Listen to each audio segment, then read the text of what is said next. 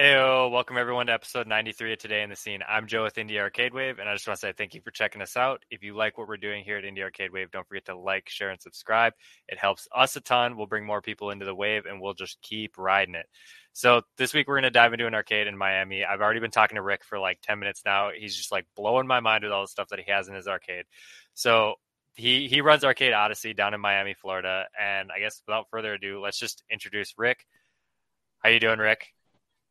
Pretty good. How you doing?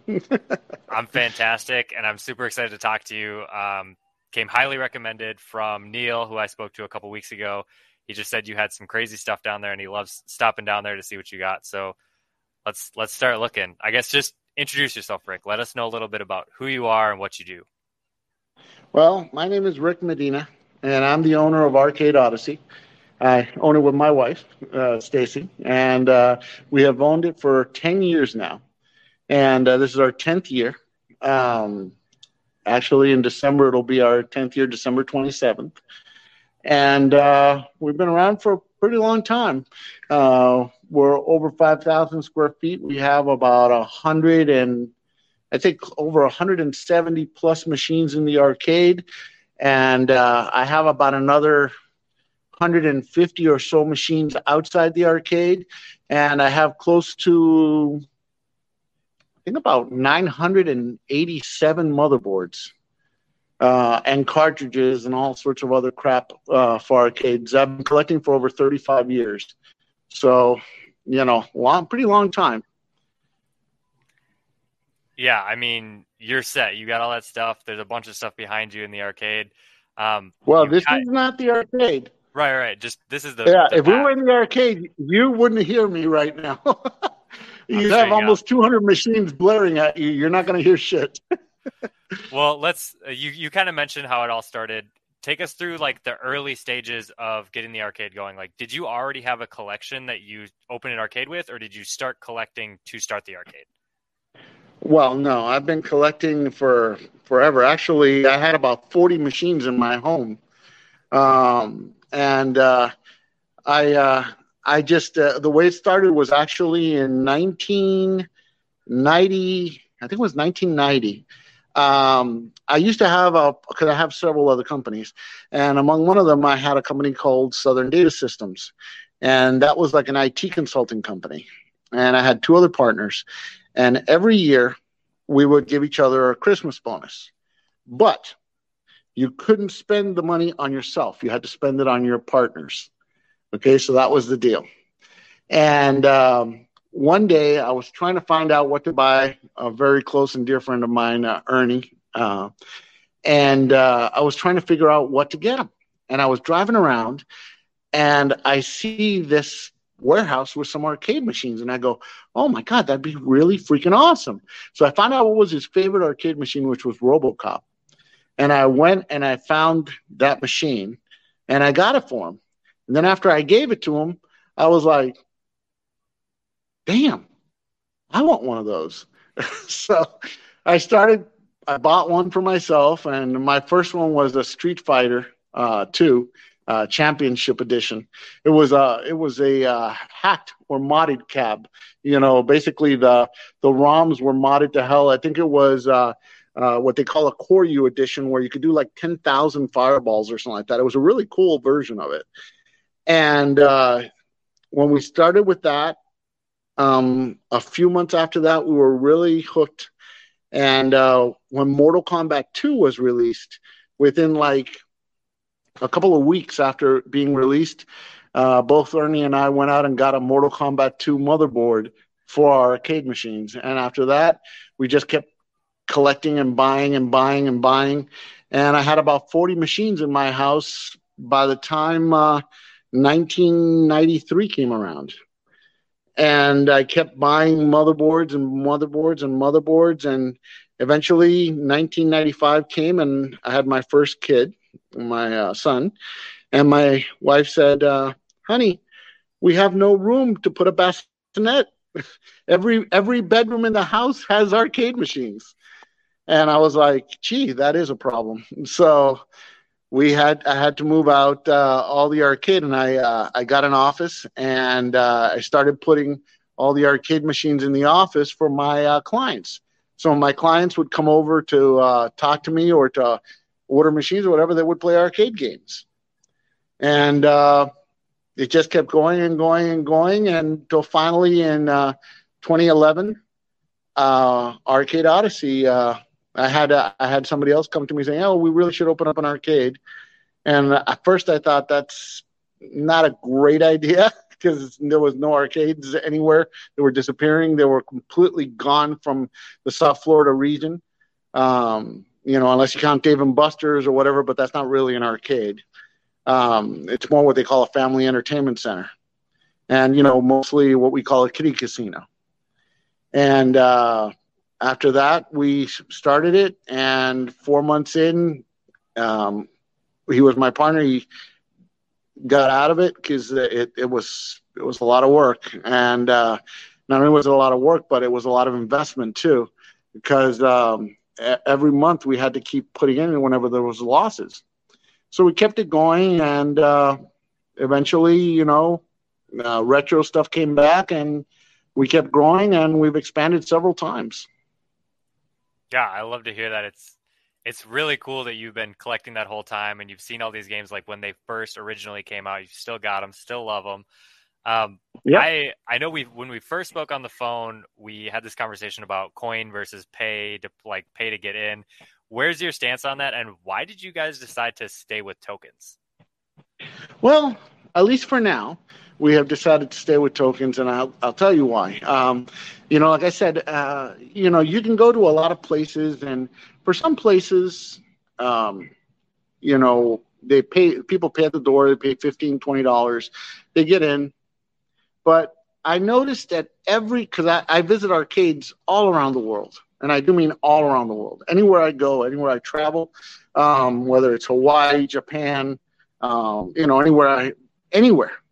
I always seek out and look for arcades, uh, which is really fun because I have so many of them. You would think, geez, what the hell am I gonna? You know, it's like being a, uh, you know, a chef and. Uh, uh, man, that's not a good analogy because a chef would still want to try other food, you know. But you know, it's like a, a I guess a, a baseball card collector and going to constant things that when you have the entire deck.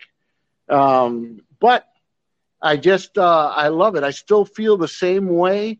When I was very young, uh, my mom would give me like a dollar or two uh, for me and my little brother to go play, and we would go and we would play to the last quarter. And believe me, on that last quarter, you would think that we were fighting for our lives to to you know play this game, even if we were playing poorly.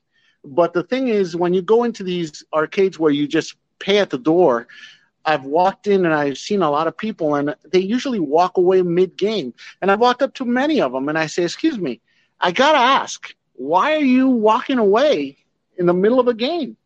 And you go, Ah, I wasn't playing that well. You know, it's not that, you know, it's not like I, it's, you know, big deal. I'll, I'll, I'll be back to it.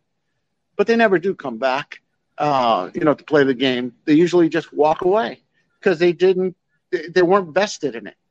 And, um, you know, that reminds me of, like I said, when I was younger, that last quarter, you know, meant a lot. And we would play like, you know, our, our very lives depended on it. So to this day, uh, whenever I give people tokens, rarely, you know, when they buy tokens or uh, if I go into any arcades where they used to use quarters, I would I would never see the people just walk away mid game. They never would you know, because if you don't pay for it or you're not vested into the game, then, you know, what do you got to lose? You're not really losing anything.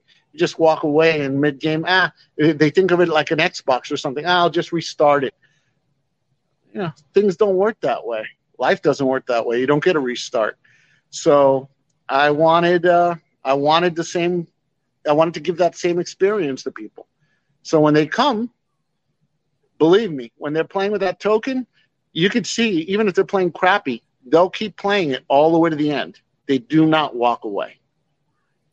Yeah, I think that's a really good point. I mean, you're invested at that point. You had that quarter, that token, and you put it in the machine saying, I'm playing until I die. And that's that. Um, that's right. Actually, I, they don't even say that. They, they don't even think, think that. that. It just, right. They just, just play. It's just the way it happens. You know, right. it's if you pay for something, you're going to want to get the most out of it. But if you walk into a, into something where you're not paying, or you've paid and you know you're just walking around, the second that they walk through that door, it almost looks like eh, they're just looking around. Most of the time, I would walk into some of these arcades and I just see people walking around. They weren't even playing, you know, and that doesn't happen here. You know, in fact, I've seen people say, "Oh, we got tokens left. Good. So when we come back, and believe me, they'll come back." You know. So I guess the next thing that I want to know is I, I kind of browse through the games that you guys have on the floor, and you have a lot of games. So what games do you have on the floor, and what games do you have back in the warehouse there? You you want me to go me? through all twelve hundred? No, not all 1200. Just go through like some of the ones that stand out to yeah, you. Yeah, you want me to go through all 1200? If you want, you know what? We got time.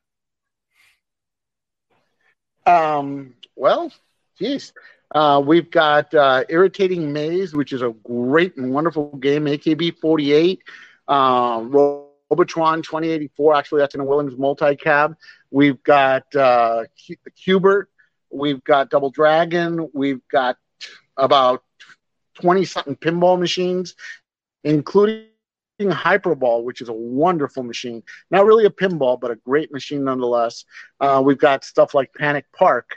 Um, we have Police 911, um, Crisis Zone, uh, Time Crisis 2, 3, 4.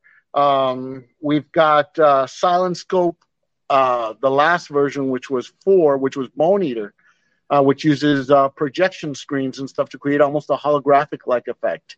Um, God, there's uh, we've got uh, Pong U235, H2 Overdrive, uh, Cruising Cruis'n Exotica, uh, Guitar Hero. Um, we've got tons of Japanese fighters, including Mortal Kombat 4.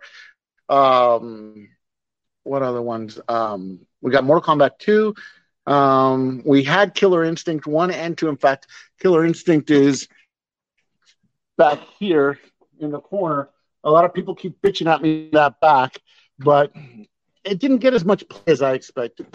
So I, um, let me see. We've got, uh, oh my God, we got so many fighters. Uh, we got at least 19 to 20 fighters. We also got House of the Dead, House of the Dead two, House of the Dead three, House of Dead four, House of the Dead EX. Uh, we got an D three, we got initial D eight. Um, we've got uh, Punch Mania. Um, we've got uh, Big Buck Hunter. We've got Timber. We've got Tapper. Um, and by the way, this is all just coming off the top of my head. We've got Dance Rush. We've got Nostalgia. We've got Sound Voltex. Uh, we've got maimai. We've got uh, oh God, um, Jubeat. We've got uh, Tekken Tag uh, Tournament Edition two. We've got Crazy Climber. Um, we've got Galaga, Galaxian, Pac Man, Miss Pac Man. Um, you know, uh, God, I'm sure I could pull up more, but that's just right off the top of my head. I mean, that's that right there is a crazy selection. It's very broad compared to a lot of arcades. And you were showing me some crazy ones in the back here. Go back through like the three or four that you got back there that I was just like blown away by.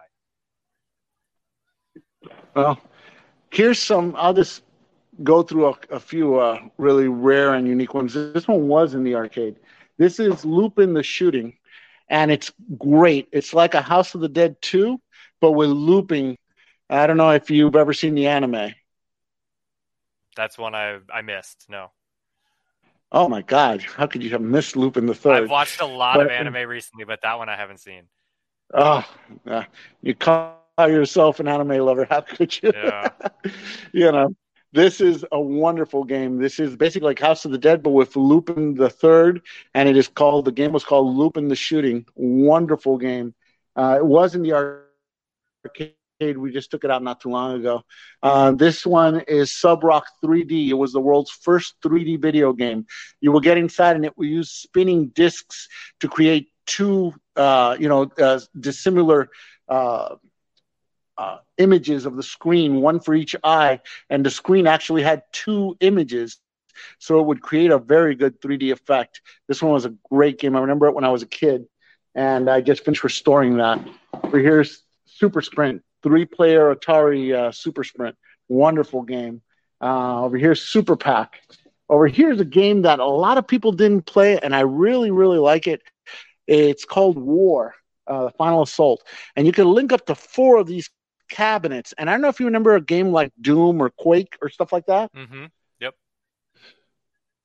Well, this allows you to play a four-player death match with four of these cabinets all linked together. So you can basically have like a Doom shootout or Quake shootout against each other. Um, I'm working on that. I should have that up and running soon. Uh, Ultimate Arctic Thunder, that was in the arcade till just a few months ago, and we just took it out. Arrow Fires, uh, an original Sega Pod Racer, the giant one.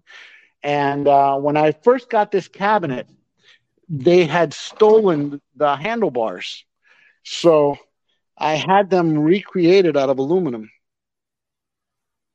Can you see that? Yeah. It's actually better than the original.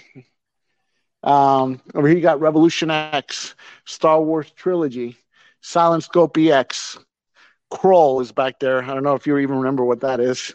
That was an oldie. Um, over here, Starblade. Starblade, very, very unique game.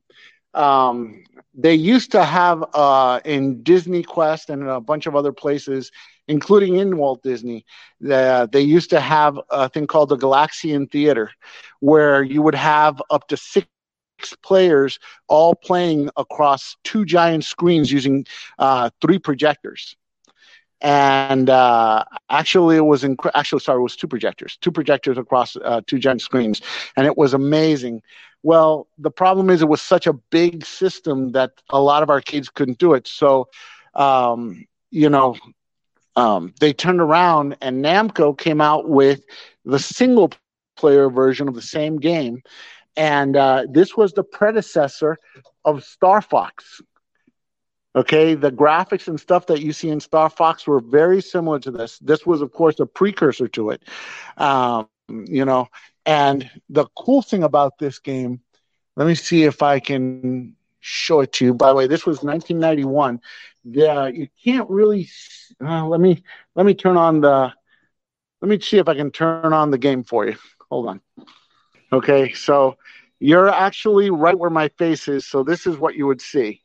Okay, now you would put your feet here because the whole seat vibrates, and then when you press start. Calling Starfighter GeoSword. Calling GeoSword. In, GeoSword. Enemy task force, mechanized planet Red Eye, just reached the Federation of Planets. It's approaching our mother planet. Our strategy is to neutralize Red Eye and defeat the menace to our mother planet. Aim at the power source generator of Red Eye. Energy converted on the Power Stone, which is inside the Necropolis. Good luck, GeoSword. So this is your movement. This is your joystick.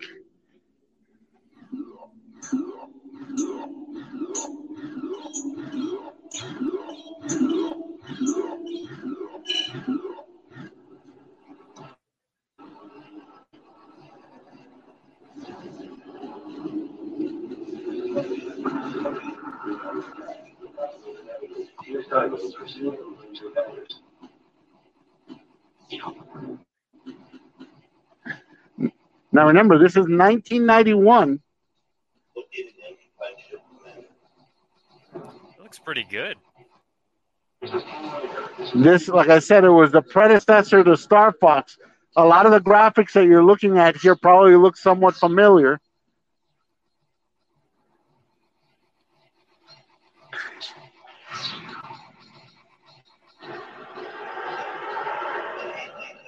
Work towards Red Eye. Set at W726. And then if you get hit, the seat vibrates. And uh, th- this also, as you shoot things, you see how as you Oh, kill thanks. people, the light lights up red.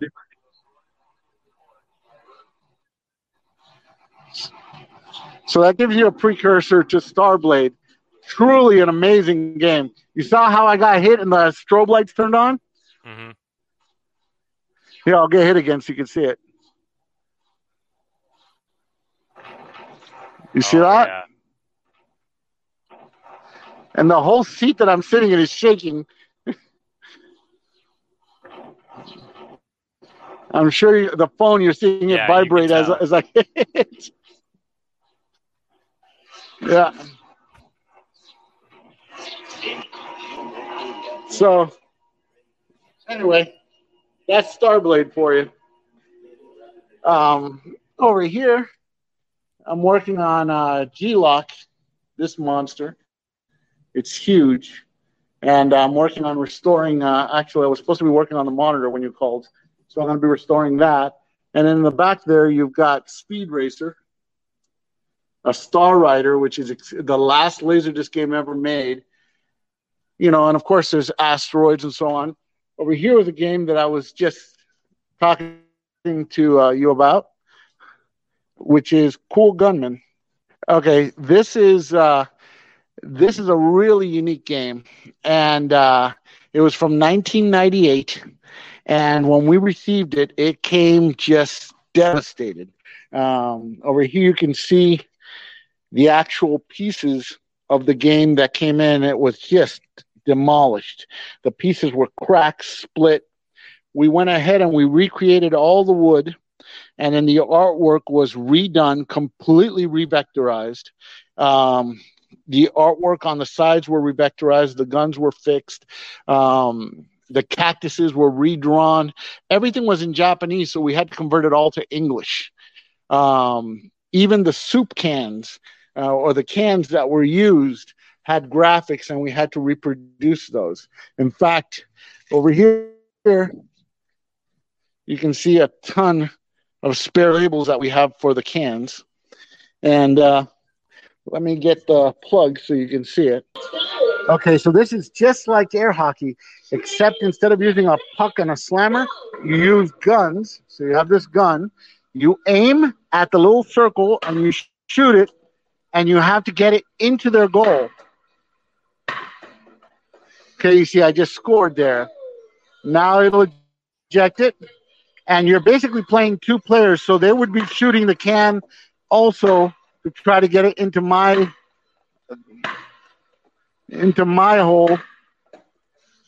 And there we go. I scored again. Score shows the thing to show that the West scored. That's how it functions and that's how it works. Now, this game, when we got it, it was a nightmare. We had to take apart the entire play field. If you notice, there's little glass balls or whatever bubbles on the top where there's sensors underneath, and you'll see that some of them are shinier than others. We actually had to reproduce the original plastic, which was there was m- like 15 of them missing. So we had to reproduce the actual covers for those sensors one at a time out of pure glass. Then after that, we even reproduced the circles because in the instructions it says to aim for the red circles, but over 20 of these didn't have the red circle. So we had to reprint these in 3M and, and went ahead and applied them throughout the entire field.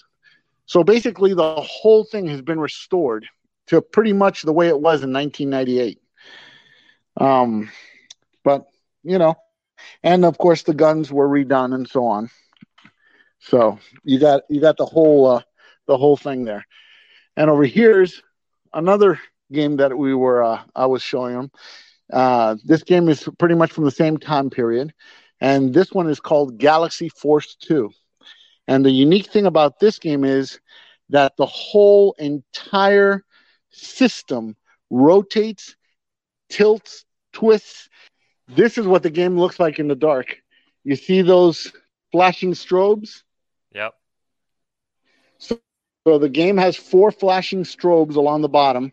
It has all these lights along the sides to show where you get in and where you get up. Um, and it has this entire um, metal structure, you know, almost like a roll cage that you use to get in and out of. I'm gonna start the game, and then basically you guys are gonna get a bird's eye view from where I'm basically right where my eyes are. So you have this joystick here where you have the the trigger which shoots and uh, the thumb button which is your missiles. You also have this is, which is your throttle.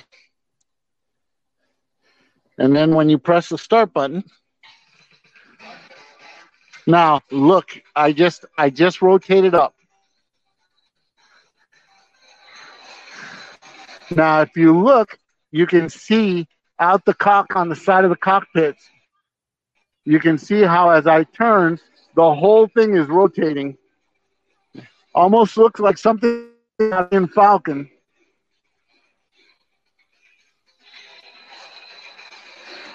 Ah, uh, I wasn't paying attention. I'm just hitting these rocks.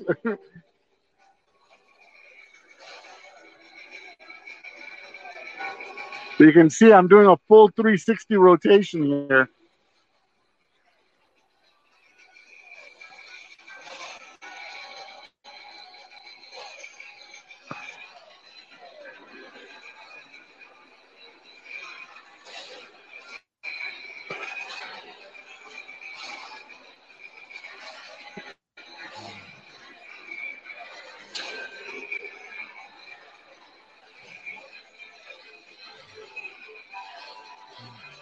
And then you'll see how, as I'm about to go in there, you're going to see that I should start rotating back to the to the other side.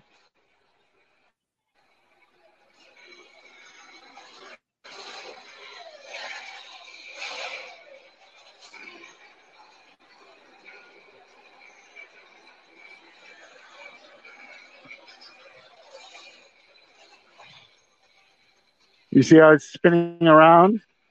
Mm-hmm and then you got to go through the uh, through I guess the Death Star or whatever you call that thing, the the star base.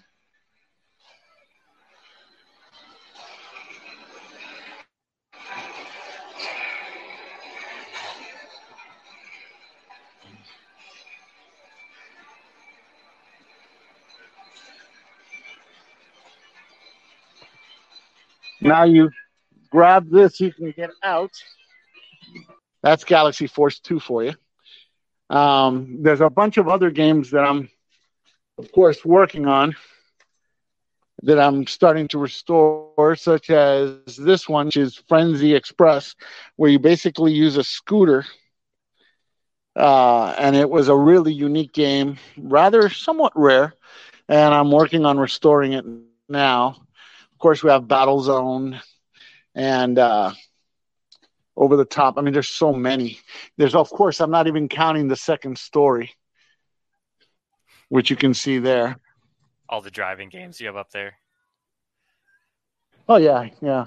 We've got a bunch more initial D's, Rush the Rock, um, H, uh, Hydro Thunders, um, you know, Ninja Assault, um, more shooting games. Just tons of stuff. Well, there's a friction back there. But, um, you know, that's a little tour of one of our warehouses. We got a couple of these. Well, if that's just one of them, that's nuts because there's some crazy games in there, some stuff that I would love to try and love to play. Actually, this isn't. This isn't. Uh, the, uh, the other one has actually the world's first arcade machine in it computer space, my other warehouse, and the That's world's cool second arcade machine, which is Pong. Yeah, yeah, we have both, of them, you know. And uh, like I said, been collecting for a very, very, very long time. Uh, well, well, but now we know you have anyway. a, that's a a, crazy. little tour of one of our places. Yeah, I mean, now we know you have a crazy collection. Let's hear about some of the craziest things that have happened in the arcade since you've opened it. It's been 10 years. You've got to have a couple, like, how did this even happen kind of stories. So just give us a couple of them. Oh, oh my gosh. Yeah. Well, if you follow our Facebook or our TikTok or Instagram, I'm sure you've seen some of those.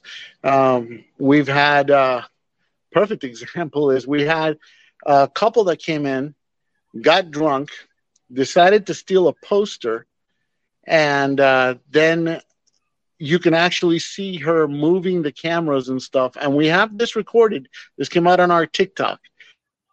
And then they were so excited that they stole a $20 reprint of a poster that they decided to try to have sex inside of one of the video games.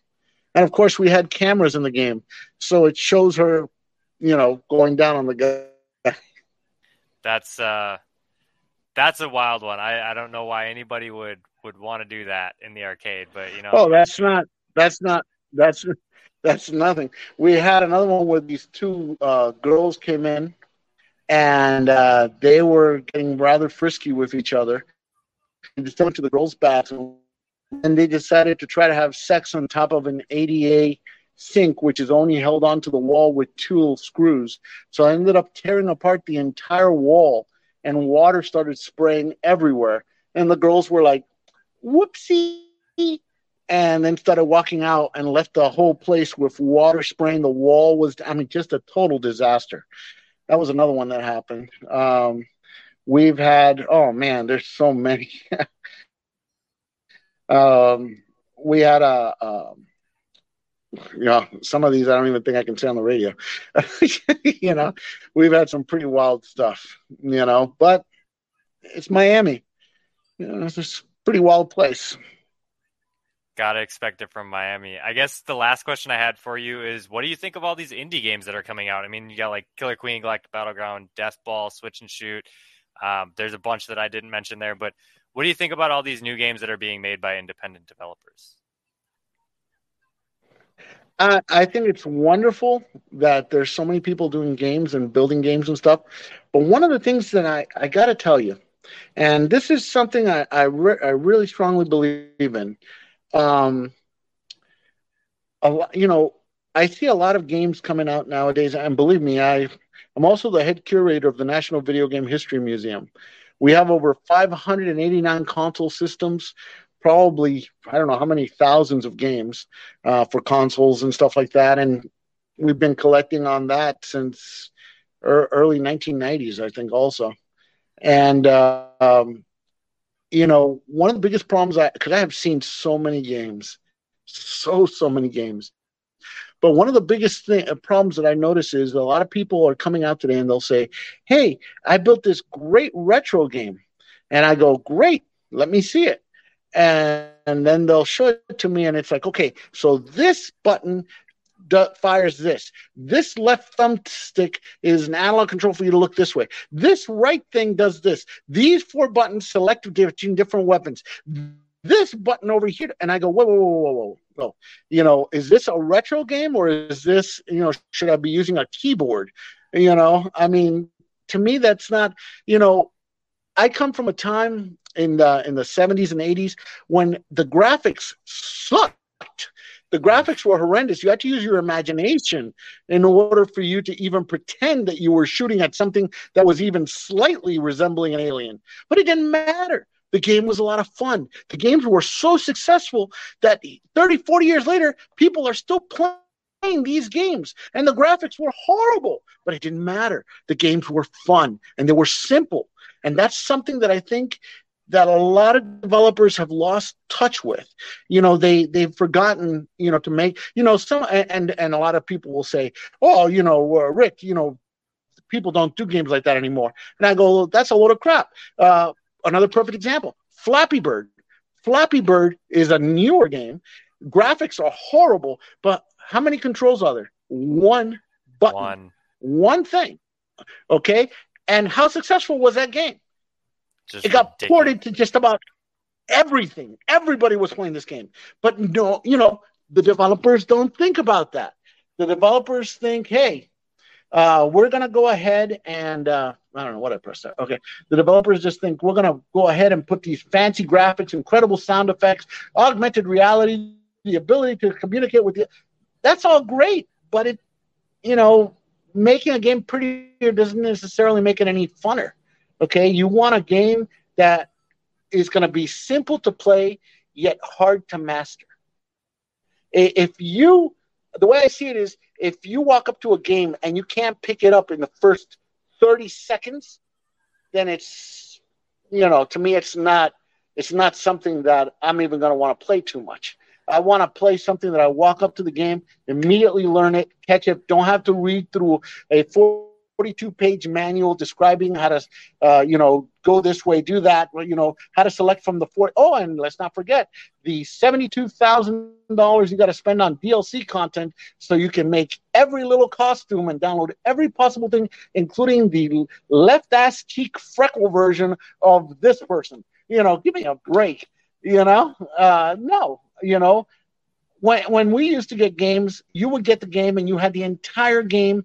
There was nothing more to it. You would master the game and that was it. And those would create the greatest memories. Nowadays, you don't even own the game. You just basically download a, a, a thing and then you have to spend 10 times the cost of the game to download the different versions of the content so that you can play the game you know that to me it's not the way that uh, that I remember games, and it's a totally different thing. I guess call me old fashioned, but uh, you know there was a certain magic to having the cartridge in your hand, plugging in, even blowing on it if you had to, uh, you know, and these these created the best memories for all these people that have played throughout all these years. Even nowadays, when they play it, they'll remember it and they'll never forget a lot of like uh, Mario Brothers or Smash Brothers or any of these things. They were super simple to play, uh, gr- easy to pick up, and they were wonderful games. And you didn't have to, you know, go through a 42-page manual or spend another $200 in DLC content. You know, so that's just my take on it. So a lot of these indie developers are going ahead and releasing games. I've played a lot of them. Some of them I wasn't too impressed with. Some of them were so difficult and they were based on things on games that I loved. And I would play these games and I'm like, I see where they were going with this, but they tried to tweak it and they just made it so complicated or they um, made it so difficult that you couldn't even tell where your player was. And to me, that's, like I said, I guess you'd call me old fashioned, but I know what's fun.